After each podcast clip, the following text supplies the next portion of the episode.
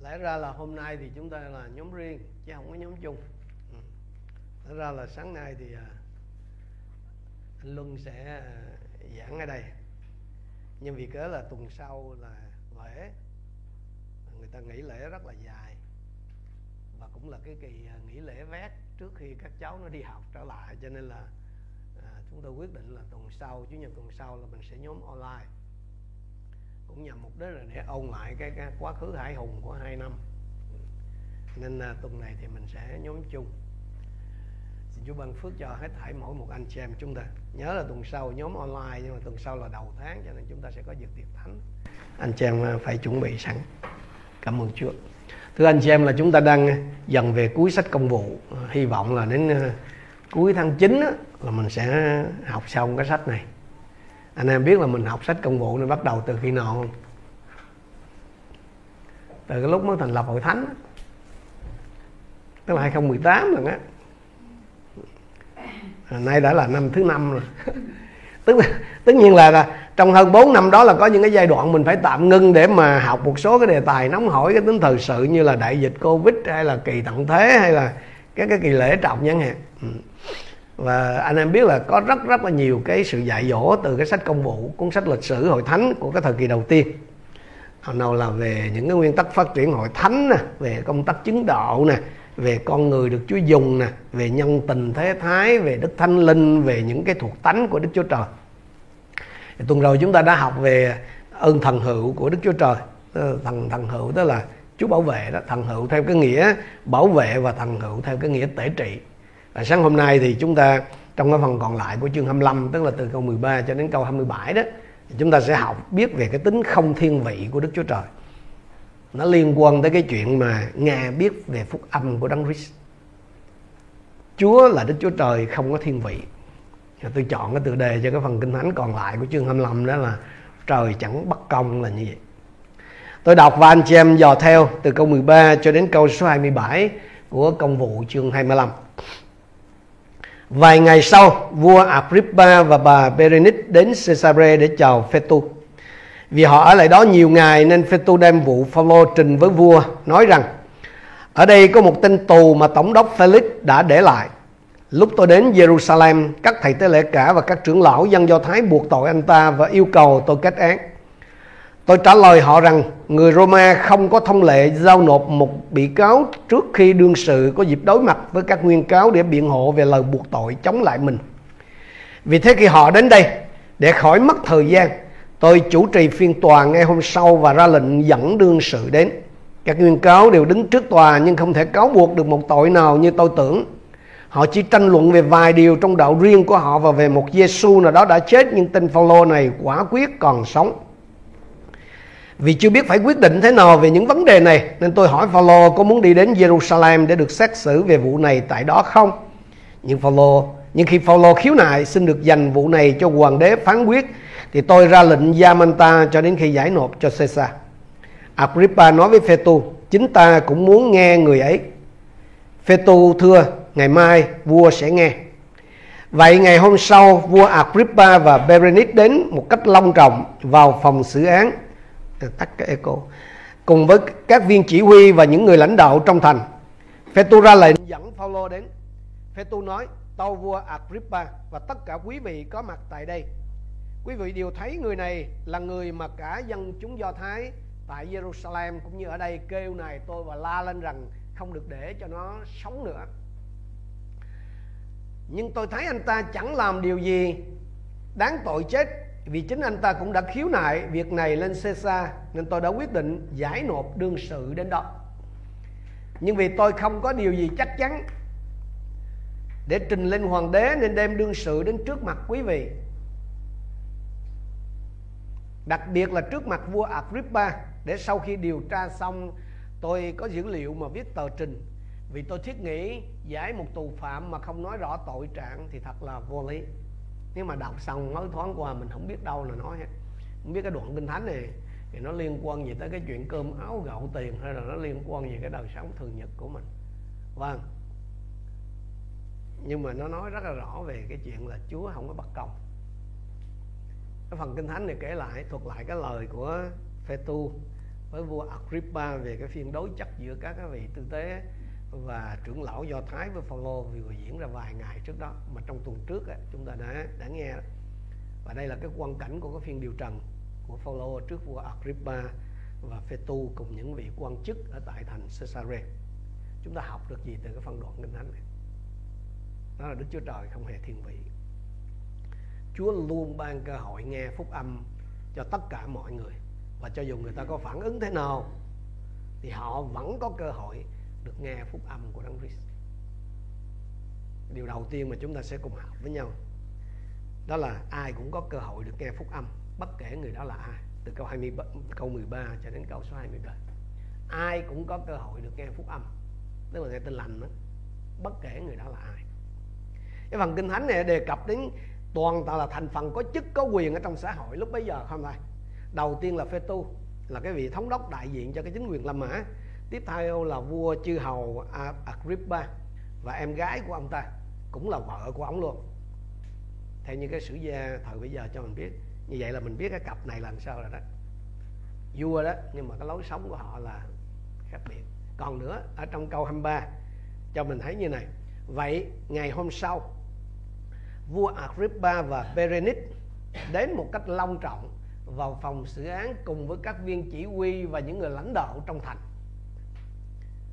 Phê-tu thì vừa muốn là đáp lễ với vua chư hầu Agrippa khi ông đến thăm xã giao, mà cũng vừa muốn có cái tư liệu để viết cái bút lục, tức là viết án tích mà nộp lên hoàng đế, nên ông đã tổ chức cái phiên điều trần này.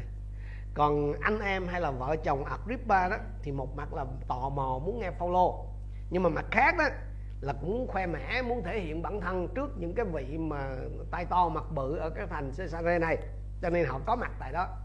Còn các cái viên chỉ huy và những người lãnh đạo trong thành thì có mặt tại cái phiên tòa đó, phiên điều trần của Phao-lô đó, có thể là vì bổn phận trách nhiệm. Nhưng mà dù là vì nguyên nhân nào mà họ có mặt tại đó đi nữa đó, thì tất cả họ đều có cái cơ hội để nghe người của Chúa rao giảng về phúc âm. Ai cũng có phần hết á. Chúa rất là công bình, Chúa không có hề thiên vị, đặc biệt là trong cái chuyện mà cho người ta nghe biết về Chúa. Nhiều người thắc mắc là không biết là cái người thân của mình mà nhiều đời trước đó, thì làm sao mà họ có thể nghe biết về tin lành, làm sao mà họ có thể nghe về Chúa. Đừng lo, Chúa có cái cách của Chúa để bày tỏ Chúa cho họ. Như trong Roma chương 2 câu 14-15 cho chúng ta biết rằng là dân ngoại vốn không có luật pháp, nhưng mà tự nhiên làm những việc luật pháp dạy bảo, thì mặc dù không có luật pháp thì họ là luật pháp cho chính mình rồi.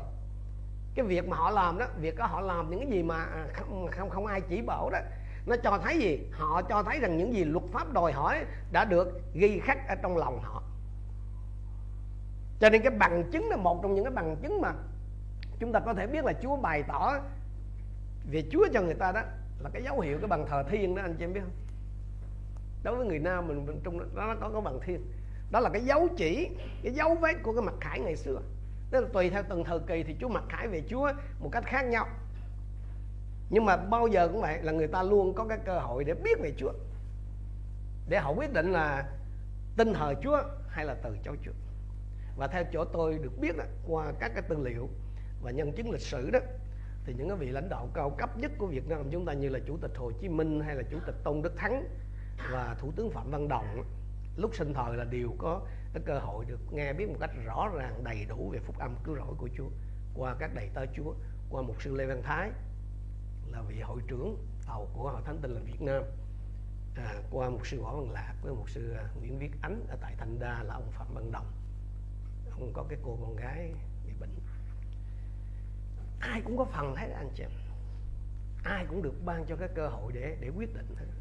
Chúa thương vậy đó.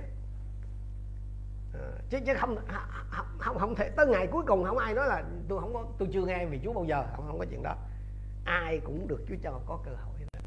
Kể cả trong cái trường hợp cái câu chuyện này, có những người là họ đến đó vì bổn phận, vì trách nhiệm thôi, nhưng họ được Chúa cho nghe về Chúa.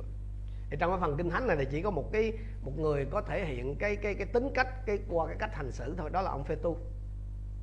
Và sẽ không có gì sai khi mình nói rằng là Phê-tu là đại diện cho tất cả những người có chức có quyền trong cái phiên điều trần này. Phê-tu xác nhận với vua Agrippa rằng là Những cái vị tư tế và trưởng lão Do Thái tố cáo Phao-lô về những toàn là những cái chuyện không đáng không à.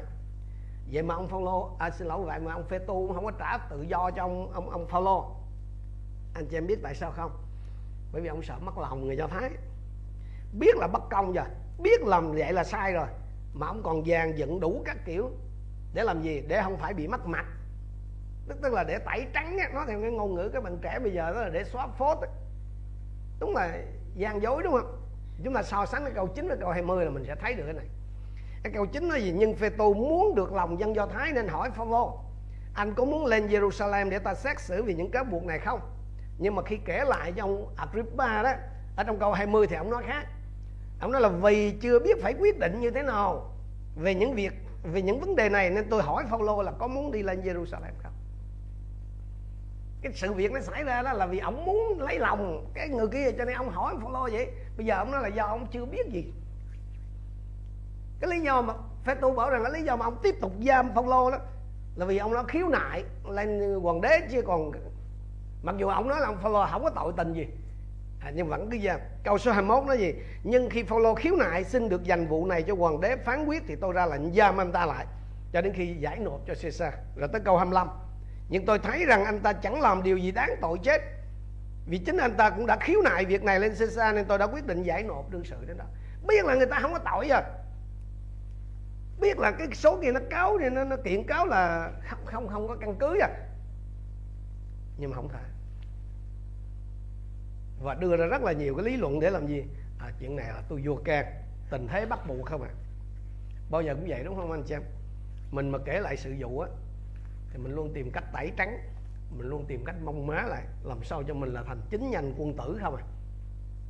Nếu anh em để ý anh em sẽ thấy là hãy mà người ta làm chứng lại á, thì 10 người là hết 9 là đúng. Mà mình làm chứng lại là nếu tôi và anh em hãy cẩn trọng điều này, nhiều khi tôi và anh em làm chứng lại, mình luôn luôn tìm cách viết lại. Để làm gì? Để mình luôn đúng, luôn đẹp, lung linh. Nhưng mà cái mà tôi muốn anh chị em để ý là dù ông Phê-tu, nhưng mà nhờ có ông có lương lẹo kiểu đó, thì Phao-lô mới có cái cơ hội để giảng cho ông đó một lần nữa, và cho anh em của vua Agrippa, tức là vợ chồng đó, cùng các cái viên chỉ huy và lãnh đạo trong thành cơ hội nghe giảng lời Chúa. Đó là sự tể trị của Chúa. Nếu mà trong một cái nhìn đó, là mình thấy gì? Cái mấy ông này xét xử bất công quá. Nhưng mà trong cái sự tể trị của Chúa đó thì phải như vậy mới có cơ hội cho mấy ông nghe phúc âm. Tha là trong cái thẩm quyền của Phê-tu cũng như Felix trước đó đó, cả hai đều biết là Phao-lô vô tội, không có làm điều gì đáng tội, đáng chết hết trơn á, như câu 25 hồi nãy mình mới xem. Nhưng mà cả hai không chịu trả tự do cho người của Chúa, cứ viện hết cớ này đến cớ kia, mở hết phiên xử này đến phiên xử khác suốt 2 năm như vậy. Ông Felix á, thì ông muốn hối lộ, ông muốn đút lót. Còn ông Phê-tu này thì ông không có muốn tiền, nhưng mà ông cũng không có muốn phiền. Tức là ông không muốn phiền người Do Thái, ông muốn phiền lòng. Phê-tu muốn dùng Phao-lô như là một cái món hàng để trao đổi với người Do Thái. Nói cách khác là gì? Phê-tu thấy nơi Phao-lô có thể cái khai thác cái lợi thế chính trị của mình. Điều đó anh chị, nếu Phê-tu là đại diện cho nhà nước, còn Phao-lô là đại diện cho hội thánh Chúa hay là hội cho tôn giáo nói chung ấy, thì chúng ta sẽ thấy được cái cách mà các cái nhà nước thế tục họ đối với hội thánh Chúa nói riêng và đối với các tôn giáo nói chung. Đã là nhà nước thế tục ấy, thì ở Âu, Á, Phi, Mỹ gì cũng vậy hết á. Tất cả chỉ là nhằm phục vụ cho cái lợi ích chính trị của họ thôi, chứ không phải vì công lý đâu. Anh em hãy nhớ điều đó. Thành ra đừng có ảo tưởng, đặc biệt là các đầy tớ của Chúa. Không bao giờ có chuyện trọng dụng thật sự đâu. Nhiều vị chức sắc trong hội thánh ngày hôm nay đó, họ biết rõ chuyện đó, nhưng mà tính chờ cái bài vậy này, biết không? Tương kế để được việc cho Chúa. Có nghĩa là sao? Là biết là người ta không có tôn trọng mình, chỉ lợi dụng mình thôi. Nhưng mà mình cũng lợi dụng chuyện đó, mình chịu thỏa hiệp ít nhiều để được tự do làm công việc Chúa, mở mang công việc Chúa ABCD đó. Nhưng mà tôi nói với anh chị em, nếu mà anh chị em có cái suy nghĩ đó ha, thì hãy nhớ lời cảnh báo của chính Chúa Giê-xu ở trong Luca 16 câu 8 rằng gì? Con cái đời này nó khôn khéo hơn con cái sự sáng trong cái việc cư xử với đồng loại. Dù ít dù nhiều gì là tôi và anh em cũng đã là chiên rồi. Mà chiên đó, nó là con cừu á, là nó không còn là sói nữa. Cho nên mà anh chị em mà tính chơi gian như đời là anh em không có cách nào thắng hơn người ta được. Tôi nói lại với tất cả anh chị em, bởi vì mình là chiên rồi, mình mang cái bản tánh thật, nó mang cái ít nhiều nó mang cái bản tánh của Chúa rồi. Mình không có gian được, không có cách gì mà anh em chơi cái kiểu của đời mà anh em thắng hơn người ta. Xin Chúa cho anh chị em hiểu cái điều tôi muốn nói là anh chị. Trong thương trường, trong làm ăn, trong buôn bán, trong giao tiếp này kia khác anh em. Bởi vì sao? Lời Chúa khẳng định là con cái đời này nè, người đời á, nếu mà theo cái kiểu của họ đó, họ bao giờ họ cũng không hơn mình. Anh em không có cách gì mà sử dụng cái kiểu mà chơi gian như đời, ma lanh như đời mà lại chơi lại hết đâu, không được đâu. Đừng có ảo tưởng chuyện đó. Nhiều khi mình nghĩ là mình sẽ thắng hơn, không thắng hơn được đâu. Phê-tô là một cái nhân vật mà gọi là gian trá lương lẹo, nhưng mà bề ngoài thì rất là vẻ ok anh chị em. Ông hơn hẳn cái người tiền nhiệm của ông là Felix. Phê-tô cũng có những cái thủ đoạn chính trị để lấy lòng người khác, bất chấp công lý, bất chấp đạo lý. Phê-tô thì lấy lòng người Giu-đa, rồi có vẻ khiêm nhu trước vua Agrippa. Tuy nhiên, cái phần kinh thánh này cho mình thấy gì? Mặc dù ngoài đời ông rất khôn, nhưng về phương diện thuộc linh đó, thì ông lại ở trong cái tình trạng mù lòa. Chúng ta xem câu 18-19. Các nguyên cáo đều đứng trước tòa nhưng không thể cáo buộc được một tội nào như tôi tưởng. Họ chỉ tranh luận về vài điều trong đạo riêng của họ và về một Giê-xu nào đó đã chết, nhưng tên Phao-lô này quả quyết còn sống. Cái giọng điệu của Phê-tô cho thấy là ông không biết gì về Chúa Giê-xu, ông không biết gì về đạo Chúa đó, về phúc âm nói chung. Cái cách mà Phê-tô gọi Phao-lô là tên tù hay là tay này đó, và về sự sống lại của Chúa Giê-xu, nếu anh em đọc nguyên văn anh em sẽ thấy. Tức là cái lời công bố của Phao-lô đó thì cho thấy rằng là đối với Phê-tô là mấy cái chuyện mà Phao-lô giảng dạy là điên khùng, là rồi dạy, là chuyện mê tín thôi à. Đúng y như Phao-lô nói về sau này trong sách Cô-rinh-tô thứ nhất chương 1 câu 18 câu 2 23. Vì sứ điệp của thập tự giá đối với những người hư mất là điên rồ. Trong lúc người Do Thái đòi hỏi dấu lạ, người Hy Lạp tìm kiếm sự khôn ngoan, thì chúng tôi rao giảng Đấng Christ bị đóng đinh vào thập tự giá, điều mà người Do Thái cho là sai lầm, còn dân ngoại cho là điên rồ. Phê-tô có thể là một vị tướng tài của La Mã, ông ấy có thể là một nhà kỹ trị của La Mã, ông ấy có thể thông lầu kinh sử, có thể cái tài kinh bang tế thế, nhưng mà lại mù lòa về phương diện thuộc linh. Ông không hề biết gì về Chúa Giê-xu, ông không hề biết gì về phúc âm của Chúa Giê-xu. Mà khá nhớ là lúc bây giờ đó, ngày cái thời điểm này là Cơ Đốc giáo cũng đã là có mặt khắp đế quốc La Mã rồi. Vậy mà một vị quan đầu tỉnh của La Mã như Phê-tô mà không hề biết gì về đạo Đấng Christ cả. Cái điều đó cho thấy gì? Còn có nhiều người chưa biết về Chúa Giê-xu như đáng phải có lắm, như đáng phải biết lắm anh chị. Kể cả ông Agrippa là vị vua mà gọi là chuyên gia về người Do Thái, về Do Thái giáo, về đạo Đấng Christ đây. Nói theo ngôn ngữ ngày hôm nay là Agrippa có thể gọi là một chuyên viên tôn giáo đó. Chuyên viên tôn giáo nhưng mà không biết gì về Chúa Giê-xu. Chuyên viên tôn giáo nhưng mà không biết gì về thập tự giá của Chúa và sự sống lại của Chúa. Thì ngày hôm nay cũng cùng một thể ấy. Có rất nhiều người chưa từng được nghe biết, có rất nhiều người chưa thật sự biết về phúc âm của Đấng Christ như đang phải biết. Thành ra cái nhu cầu mà rao báo phúc âm á, rất lớn và rất khẩn cấp anh chị em. Anh em biết sao không? Chúa bảo như này ở trong Timôtheo thứ nhất chương 2 câu 4 á, vì Chúa muốn cho mọi người được cứu và hiểu biết lẽ thật. Nhưng mà nếu người ta chưa từng nghe phúc âm thì làm sao họ tin? Mà họ chưa tin thì lấy gì được cứu? Mà nếu tôi và anh chị em không chịu rao giảng thì làm sao người ta có thể nghe? Xin Chúa cho tôi và anh em nhận ra được cái điều này. Anh em có rất nhiều cơ hội để nói về phúc âm, tức là nói về Chúa Giê-xu cho người khác, nhưng mà mình không có nói. Mà mình không nói thì làm sao người ta nghe? Mà mình không nghe, người ta không nghe làm sao người ta tin? Mà không tin làm sao được cứu? Cho nên đừng có tưởng là ngày hôm nay là ai cũng biết về Chúa. Còn nhiều người bên cạnh chúng ta chưa hề biết về Chúa. Làm sao còn dân Chúa, tôi tới Chúa theo anh chị em thì đó là người thường nha, chứ chưa nói những người lãnh đạo nha. Làm sao mà con dân Chúa, tôi tới Chúa có thể gặp được những người lãnh đạo thế tục mà làm chứng cho họ về Chúa Giê-xu? Theo anh chị em suy nghĩ, làm sao mà mình có thể gặp những cái người lãnh đạo cao cấp? Cái cách chính yếu nè, bị bắt. bị giải đến trước mặt họ. Khi đó thì người của Chúa mới có cái cơ hội giải bài phúc âm, người của Chúa mới có cái cơ hội giải bài niềm tin ở Đấng Christ. Chúng ta xem Ma-thi-a chương 10 câu 18-20, Chúa Giê-xu báo trước như này nè: vì cớ ta các con sẽ bị giải đến trước mặt các tổng đốc và các vua để làm chứng cho họ và các dân ngoại. Nhưng khi họ đem nộp các con, chớ lo phải nói như thế nào hoặc nói những gì. Trong giờ đó những gì phải nói sẽ được ban cho các con, vì không phải các con tự nói đâu, nhưng Thánh Linh của Cha các con sẽ nói qua các con. Anh chị em hãy dọn lại cho mình cái cách được nói hay là bị nói vậy thôi. Cái thế hệ của chúng tôi, cái thời kỳ của chúng tôi, cái chuyện bắt bớ đối với Độ là cực kỳ lớn. Nhưng mà dường như cái thời bây giờ hết rồi. Vậy thì những người lãnh đạo, họ làm sao họ có cơ hội để nghe biết về phúc âm?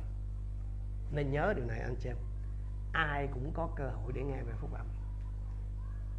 Chúa là công bình lắm, luôn dành cho họ cơ hội để nghe phúc âm.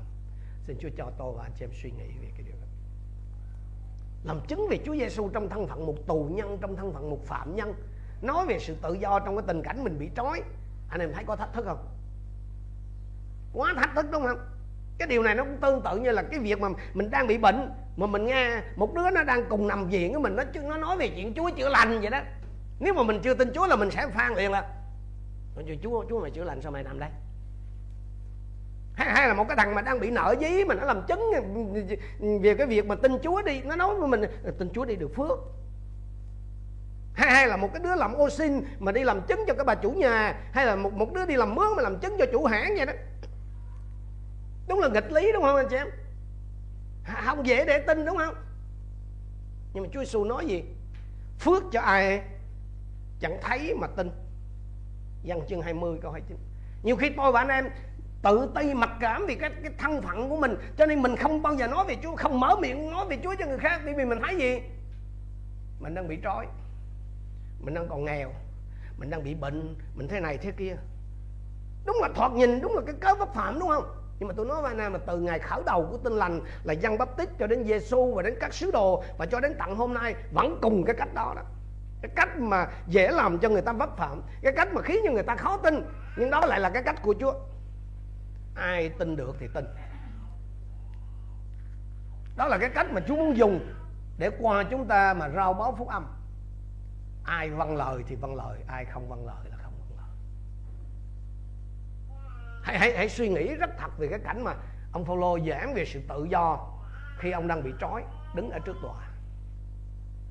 Cho nên dù Phê-tu có ma mảnh như thế, có gian như thế, có ngạo mạn như thế, có coi thường trời, coi thường người như thế, nhưng mà Chúa vẫn cho ông cơ hội như bao nhiêu người khác.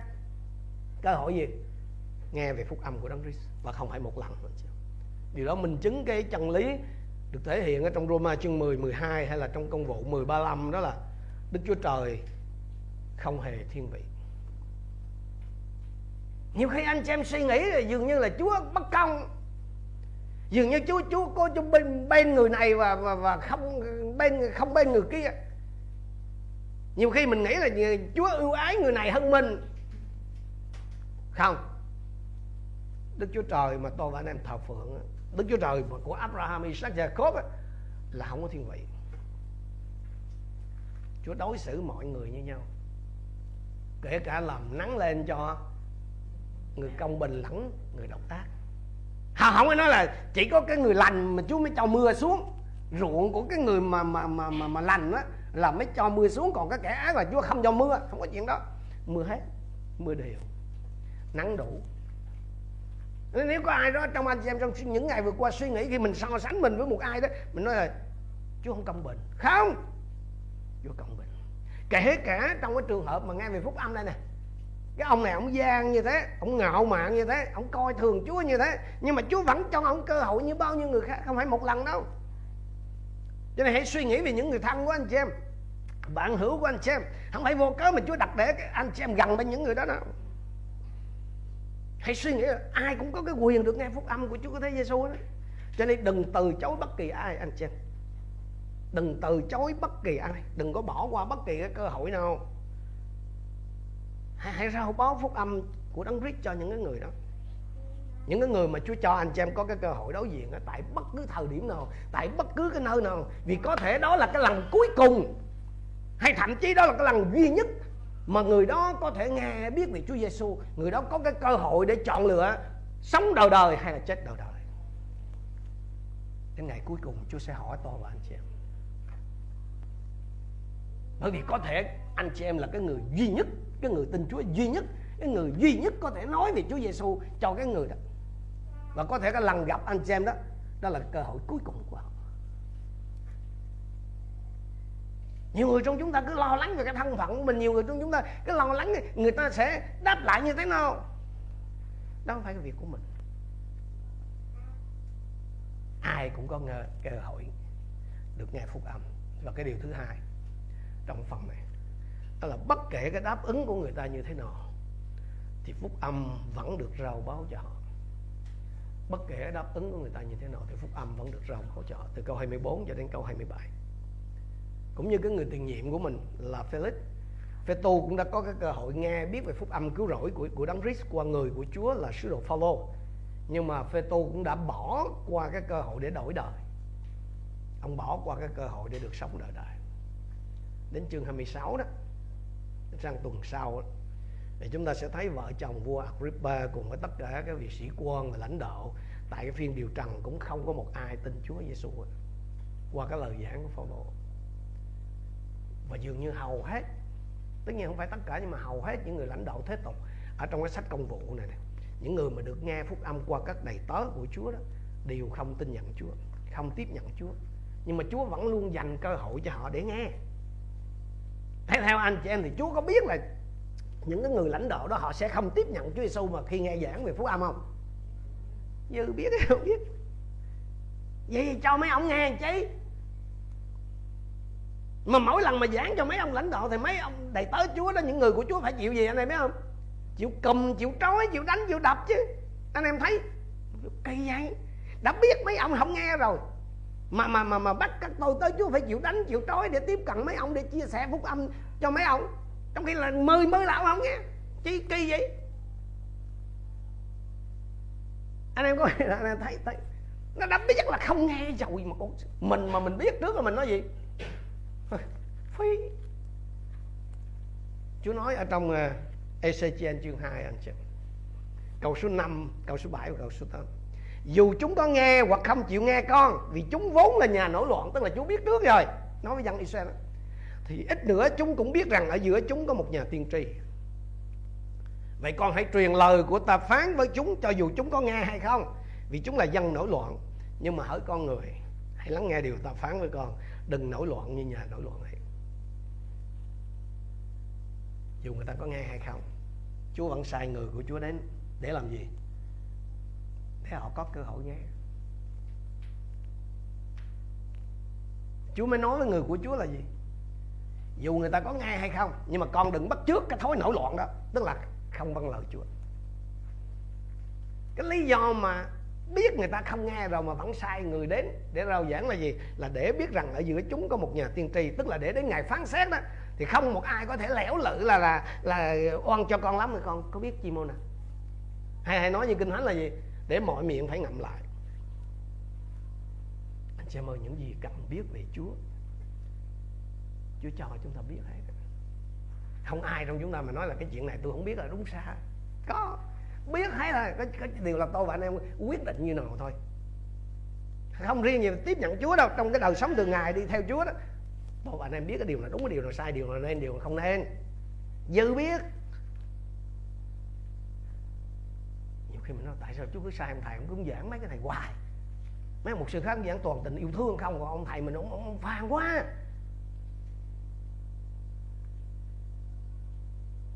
Để cho đến ngày cuối, tôi và anh em không có thể nói gì cả. Chính miệng Phê-tu cũng nói trong câu 27 là vì tôi thiết nghĩ giải một tù phạm mà không nói rõ tội trạng thì thật là vô lý. Bởi chính lời này là ông Phê-tu đang tự kết án chính mình trong cái phiên tòa chung thẩm của Đức Chúa Trời đó anh chị. Phê-tu đã được Chúa cho cái cơ hội để nghe biết về Chúa Giê-xu qua tôi tới Chúa là Phao-lô, nhưng mà ông không nắm lấy. Cái người tiền nhiệm của ông là Felix cũng vậy. Và biết bao nhiêu người đi vào cõi đời đời ngày hôm nay của vậy, đi vào hồ lửa đời đời mà họ không hạ mình tiếp nhận Đức Giê-xu. là Đấng đã sống lại từ trong cõi chết để làm Chúa và làm cứu Chúa của họ. Dù Chúa cho họ cơ hội không phải là một lần mà nhiều lần. Cho nên tôi nói với anh chị em là luôn là như vậy. Có nhiều người có cơ hội nghe biết về phúc âm của Đấng Christ, nhưng họ đã từ chối cái cơ hội đổi đời đó. Đó là quyền chọn lựa của người ta. Tôi và anh chị em không thể ép họ được. Đặc biệt là đối với những người có chức, có quyền, có vị thế, có tiếng tăm ở trong xã hội. Tuy nhiên, cái sự chọn lựa của người ta đối với Đấng Christ, với đạo Chúa đó, nó không có liên quan gì tới cái việc rao báo phúc âm của chúng ta đó. Đừng bao giờ để cho cái chuyện mà người ta tin hay không tin Chúa đó nó quyết định đến cái chức phận chứng nhân của chúng ta. Chúa nói ở trong ECGen chương 3 câu 17-19 như này: hỡi con người, tức là nói với ECGen, ta đã lập con làm người canh giữ nhà Israel, vậy hãy nghe lời từ miệng ta và thay ta mà cảnh cáo họ. Khi ta nói với kẻ giữ mày chắc sẽ chết, nếu con không cảnh cáo nó, không nói với nó và khuyên nó từ bỏ đường lối xấu xa để cứu mạng mình, thì kẻ giữ đó sẽ chết trong tội lỗi nó, nhưng ta sẽ đòi máu nó nơi tay con. Trái lại, nếu con cảnh cáo kẻ giữ mà nó không từ bỏ điều dữ cùng đường lối gian ác mình, thì nó sẽ chết trong tội lỗi nó, nhưng ta sẽ giải cứu được linh, nhưng con sẽ giải cứu được linh hồn mình. Một người tin Chúa thật là những người mà được Chúa chọn làm đại sứ của Đấng Christ, làm nhân chứng của Chúa Giê-xu phục sinh. Hay nói cách khác là gì? Tôi và anh em được kêu gọi để phục vụ Chúa, để hầu việc Chúa trong cái vai trò của một nhân chứng, đúng không? Chúng ta được kêu gọi rao báo phúc âm cho ai? Cho những người hư mất. Ở đâu? Khắp mọi nơi. Khi nào? Mỗi lúc. Chúng ta được kêu gọi phục vụ Chúa qua cái việc làm nhân chứng. Tôi nhớ lại khi tôi còn bên Mã Lai, có một cái em đó là người sắc tộc. Bữa nọ đến nhà, ảnh than phiền vì cái việc làm của ảnh. Ảnh thì ảnh làm phục vụ trong một cái quán ăn. Hỏi có chuyện gì mà thấy không được vui. Nói tại con còn bực quá, bữa nay gặp cái thằng khách bực bội. Hỏi có gì mà con bực. Nó đi tới cái quán ăn mà nó đem trà theo. Người Hoa bên đó, người Mã mà gốc Hoa bên kia là họ không giống như mình. Họ sử dụng cái trà riêng của họ. Theo tôi nghĩ, đối với chúng tôi là dân uống trà đó, thì tôi nghĩ cái đó là tốt đó. Tức là nó tính cái phù trà của gì của mình uống nó phù hợp. Cái ông đó thì ông cũng giống vậy, thì ông cũng đem gói trà tới. Cái anh học trò của tôi đã nói: thầy biết không, ông không ăn gì, ông chỉ mua nước sôi thôi. Mua mấy bình nước sôi mà cái hành hạ người ta cứ hành quẹ các thứ, cũng bực, cũng không muốn tiếp luôn. Cái tôi cười. Chú cho tôi có ý tưởng, tôi hỏi: ủa chứ con làm việc cho ai? Thì cho chủ. Rồi công việc của con trong quán là gì? Để tiếp khách, phục vụ khách. Nhưng mà phục vụ là phục vụ làm sao? Thì ai gọi món gì thì họ order món gì, mình dọn món đấy thầy. Ủa rồi ai trả lương cho con? Thì chủ. Ủa vậy thì khách nó như đâu có liên quan gì cái chuyện phục vụ của con. Cái chuyện phục vụ khách này là cái nhiệm vụ của con mà. Khi mà ông chủ, ông nhận con vô đó là ông biết cái việc của mày là làm chuyện này mà. Khách thì có khách này khách kia thôi. Đừng có quên là cái lương bổng của con là ông chủ trả chứ không phải ấy đâu. Vậy dạ đúng rồi, nhưng mà ông chủ cũng sẽ trả lương cho con tùy theo cái thái độ mà con phục vụ khách. Khách ăn hết hay bỏ lại, khách nó biết ơn mình, nó có bo cho mình hay là nó quạnh quẹ, nó hạch sách đòi hỏi. Đó phải cơ sở để con từ chối phục vụ. Cùng một cách đó anh chị, khi tôi soạn cái này, tôi nhớ lại cái câu chuyện với các em học trò. Cái thái độ của người ta nghe về phúc âm, cái thái độ mà người ta nghe về cái lời chứng của mình về Chúa Giê-xu, nó không có can hệ gì đến mình. Đừng để cho cái cách mà người ta phản ứng, đừng để cho cách người ta đối xử đó với cái lời giảng của mình đó, nó quyết định cái việc hoàn thành chức phận Chúa giao cho mình. Đừng để cái chuyện mà người ta phản ứng lại, tức là người ta không nghe đó, người không tin đó, nó quyết định cái chuyện chứng đạo của mình, giảng dạy của mình tiếp tục hay không. Khách là có khách này khách kia. Cái người nghe phúc âm thì sẽ có người này người kia, sẽ có người sẵn lòng tiếp đón, mà sẽ có người phản ứng ra mặt, sẽ có người từ chối khéo. Đừng để cho cái phản ứng của người ta nó quyết định cái việc mình tiếp tục giảng hay là không giảng về Chúa Giê-xu. Tôi và anh chị em phải có cái tôi và anh em đâu có cái trách nhiệm khai trình trước mặt khán thính giả đâu, mà là trước mặt chủ, là Chúa của mình, là Đấng sai mình làm chứng nhân, Đấng sai mình rao báo phúc âm. Tôi và anh em đâu có chịu trách nhiệm về cái tính cách, về cái phản ứng của người khác đối với phúc âm của Chúa và với chính Chúa đâu. Chúng ta chỉ chịu trách nhiệm với Chúa về chính mình, về cái sự kêu gọi mà Chúa dành cho mình thôi. Phao-lô đang bị tù, bị giam thì lại giảng phúc âm cho những quan chức, những kẻ có quyền. Còn anh chị em có thể là đang ở trong cái tình trạng khác, và khi ấy có thể là đối tượng anh chị em rao giảng là khác. Xong hãy nhớ điều này, lúc nào cũng có những người cần được nghe. Họ cần được nghe cho nên Chúa mới cho họ có cái cơ hội gặp anh chị em. Tôi nói lại điều này, lúc nào cũng có những người cần được nghe về Chúa Giê-xu. Vì họ cần được nghe đó, cho nên Chúa mới cho họ có cái cơ hội gặp anh chị em. Họ đó có thể là khách hàng của anh chị em, họ đó có thể là chủ nhà, họ đó có thể là đối tác, là bạn hữu, là đồng nghiệp, hoặc giả kể cả là những người thân trong gia đình anh chị em, hoặc là những người mà anh chị em đang giúp đỡ. Có thể những người đó giống như ông Phê-tu, là họ coi thường anh chị em, họ khinh dễ cái lẽ độ về thập tự giá, về sự sống lại, về Chúa Giê-xu. Nhưng đó không phải vấn đề. Hãy theo gương của Phao-lô mà tiếp tục nói về Chúa Giê-xu phục sinh. Tin hay không là chuyện của người, còn nói đó là việc của chúng ta. Ngày nào còn thở là mình còn mở lời Chúa ra, cái lời sự sống của Chúa cho người ta. Chúng ta đang sống trong cái thời kỳ mà cái xã hội nó có tất cả những cái dấu hiệu của cái thời Noê anh chị em. Gần cả 100 năm ấy, Noê vâng lời Chúa qua cái việc đóng tàu, cảnh báo cho cái thế hệ của ông về cái thảm họa ào đến. Nhưng mà không một người nào tin ấy. Không một người nào tin, ngoại trừ những người trong gia đình của ông thôi. Do vậy mà ông vẫn được Chúa kể là một nhà truyền giảng công chính. Rõ ràng Chúa không nhìn vào kết quả, Chúa nhìn vào sự vâng lời. Chúa đánh giá cái sự việc đó, nó không theo cái kiểu của mình đánh giá. Vấn đề không phải là người ta có tin nơi Chúa Giê-xu mà anh chị em rao giảng hay không, mà là anh chị em có vâng lời Chúa để tiếp tục chu toàn cái chức phận chứng nhân của Chúa Giê-xu phục sinh hay không. Vấn đề nó không nằm ở cái chỗ người ta có nắm lấy cái cơ hội Chúa cho để tiếp nhận Chúa Giê-xu làm cứu Chúa và làm Chúa của họ hay không, mà là tôi và anh chị em có nắm lấy cái cơ hội Chúa cho để rao báo về sự chết, sự chôn và sự sống lại của Đức Giê-xu cho những cái người mà Chúa cho tôi và anh chị em có cơ hội gặp gỡ, Chúa cho tôi và anh em có cơ hội tiếp xúc, Chúa cho tôi và anh em có cái cơ hội đối diện hay không. Ai cũng có phần, ai cũng có cơ hội. Cái cơ hội để nhận lấy sự sống đời đời và cái cơ hội để rao giảng sự sống đời đời. Cái vấn đề là cái người đó có nắm lấy cái cơ hội Chúa cho hay không. Anh chị em có nắm lấy cái cơ hội Chúa dành cho mình để hành động hay không. Cái việc mà đến ngày cuối cùng tôi và anh em nghe từ Chúa là hỡi đầy tớ ngay lành và trung tín, hay là hỡi đầy tớ gian ác và biến nhát, nó phụ thuộc nơi cái thái độ vâng lời hay không vâng lời của chúng ta.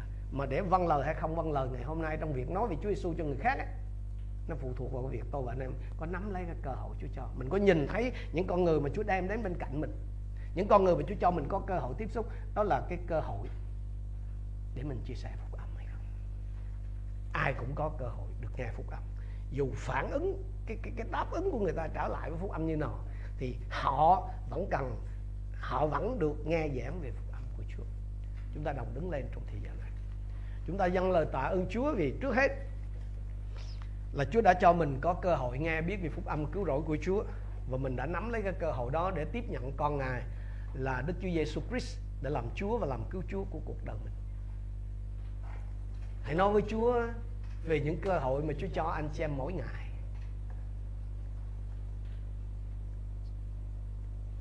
Ở trong công việc, ở trong chuyện học hành, ở trong giao tiếp.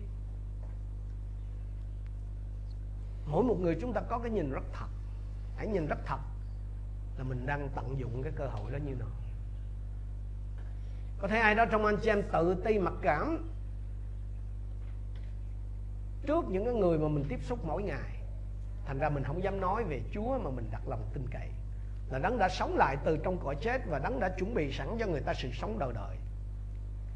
Có thể anh em ở trong tình trạng thiếu thốn về tài chánh, có thể anh em ở trong thân phận của những người làm thuê, có thể anh em trong cái tình trạng sức khỏe không có được tốt. Nhiều khi mình cứ nhìn vào cái thực tế của mình không dám mở miệng. Ma quỷ nó lừa dối chúng ta. Chúng ta không dám mở miệng nói về Chúa cho người khác. Hãy nghĩ tới cảnh Phao-lô đang bị trói mà ông vẫn tiếp tục giảng về sự tự do cho những người đang xét xử mình. Ai biết được cái tình cảnh mà chúng ta đang ở vào là cái phương cách mà Đức Chúa Trời muốn sử dụng để đem sự cứu rỗi thật đến cho người nào có cái lòng khiêm nhu mà tiếp nhận đấy. Phước cho ai chẳng thấy mà tin. Không phải vì họ thấy chúng ta đi xe đời mới, quyền cao chức trọng nói về Chúa mà họ tin. Khi đó có thể họ tin không phải vì tin Chúa Giê-xu đâu, mà tin những cái phương tiện vật chất mà chúng ta có.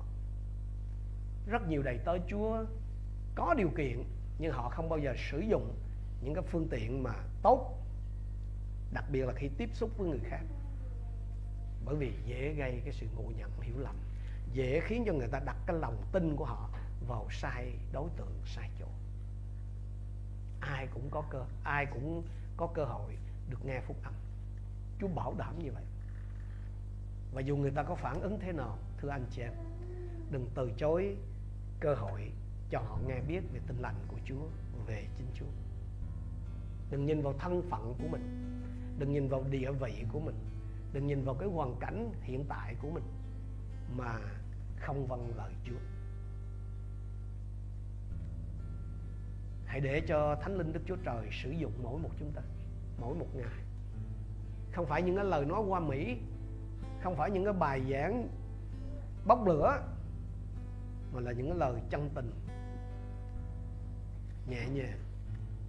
Hãy để Chúa dùng anh chị em cứu nhiều người, vì cái giờ cuối cùng đã gần rồi.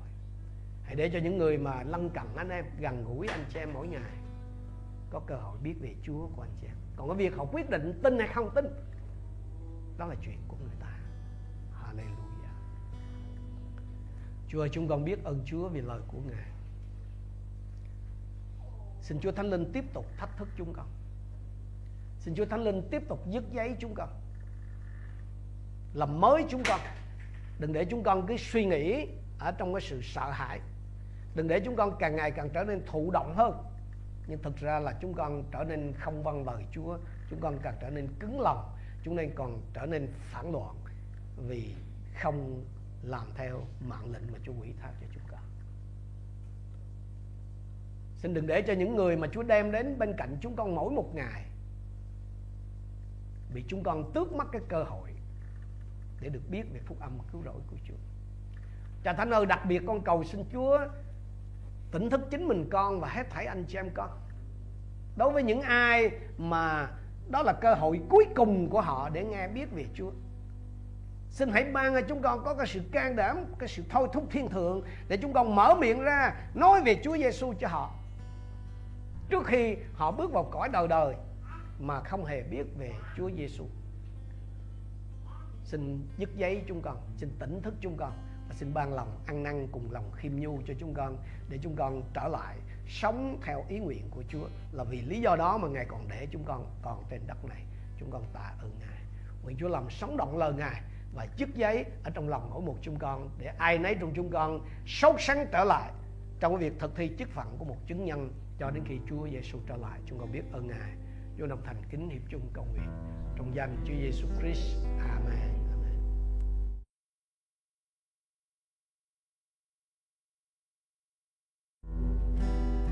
Quanh mình trần gian sống đau buồn chán chường.